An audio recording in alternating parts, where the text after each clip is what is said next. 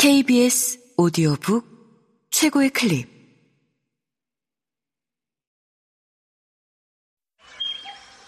KBS 오디오북.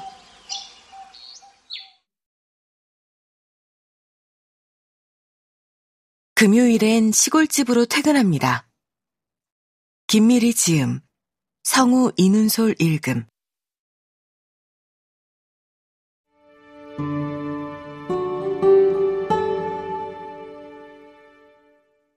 텃밭에서 충전 중. 시간, 햇빛, 비와 바람, 그리고 덜어내기. 시골살이에서 요즘 내가 제일 좋아하는 건 텃밭 가꾸기다. 금요일 늦은 밤 시골집에 도착하면 후다닥 짐을 내려놓고 텃밭부터 확인한다.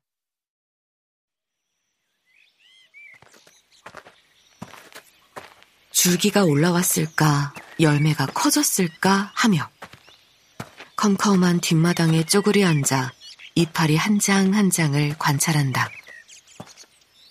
그 시간이 좋다. 한 주를 잘 마무리했다는 의식을 치르는 기분이다. 내가 어릴 적 우리 할머니에게도 텃밭이 있었다. 집과 집 사이에 아주 좁은 땅이었지만 심지어 남의 땅이었지만 할머니는 눈만 뜨면 그곳으로 향하셨다.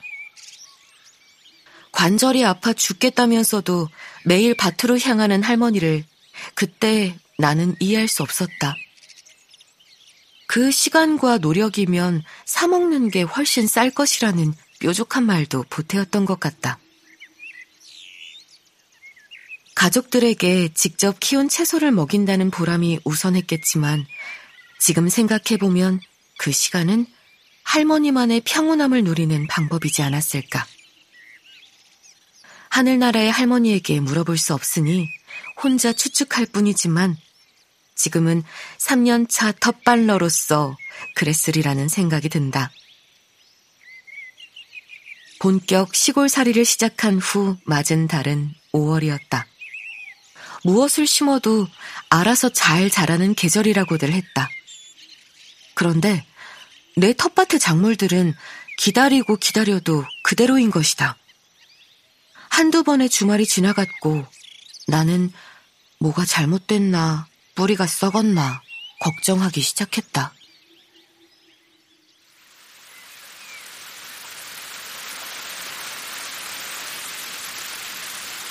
그러던 어느 날, 한 차례 큰 비가 지나가고 거짓말처럼 작물들이 훌쩍 자랐다. 신기하고 놀라웠다. 그렇게 자라난 줄기 하나, 잎 하나도 너무 소중해서 자라는 대로 그대로 두고 지켜보았다. 그랬더니 토마토와 상추, 고추들이 한데 얽히고 설켜 순식간에 텃밭은 밀림이 되었다.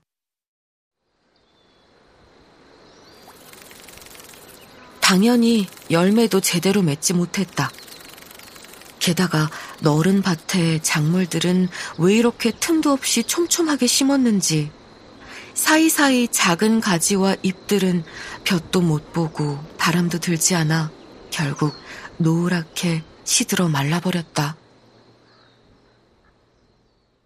첫 계절에는 시행착오를 겪었지만 그 덕분에 이제는 알게 된 몇 가지가 있다.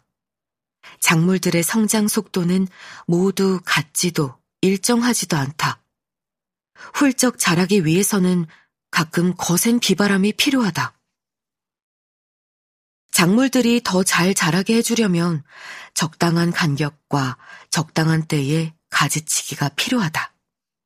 그래야 저답고 튼실한 결실을 맺을 수 있다. 시골집을 찾아다닐 즈음 나는 일과 사람 관계에 지쳐 무기력한 상태였다. 나는 내가 하는 일과 그 사이에 존재하는 관계들을 좋아한다. 좋아하는 일로 밥벌이를 할 수 있다는 것이 행운이란 것도 알고 있다. 그렇지만 좋아하는 일을 한다고 해서 견디기 힘든 순간이 오지 않는 것은 아니다. 그 힘듦을 적당한 때에 건강한 방법으로 풀었어야 했는데 그냥 안으로 쌓아두고만 있었다. 그러다 어느 날 더 이상 에너지가 남아있지 않다는 걸 느꼈다. 방전이었다. 이제 보니 시골집을 고치기로 다짐한 것은 로망의 실현이라기보다 도피에 가까웠다. 도피든 무엇이든 나는 주말마다 시골집에 갔다. 그리고 주말만큼은 마감 시간과 할 일 목록이 없는 시간을 누렸다. 주말마다 의무적으로 잡던 약속이나 모임도 과감히 패스했다. 그저 방전 상태인 나를 충전하려고 애썼다. 그러고 보면 텃밭의 작물들에게 필요했던 모든 것들이 내게도 필요했다. 때로는 시간이 필요했고, 때로는 온갖 관계에서 멀어진 오롯한 휴식이 필요했다. 과감한 가지치기처럼 덜어내기가 필요했던 순간도 있었다. 내가 주말마다 텃밭에서 돌보는 것은 제철 채소만이 아니다. 땅에 뿌리 내린 작물들처럼 일상 속에 단단히 서 있을 수 있도록 스스로를 돌보고 있다. 나는 여전히 세상 속 쪼렙이라 수시로 배터리 잔량이 낮아지지만 괜찮다. 나에게는 매주 돌아오는 주말과 도망가지 않을 텃밭이 있다.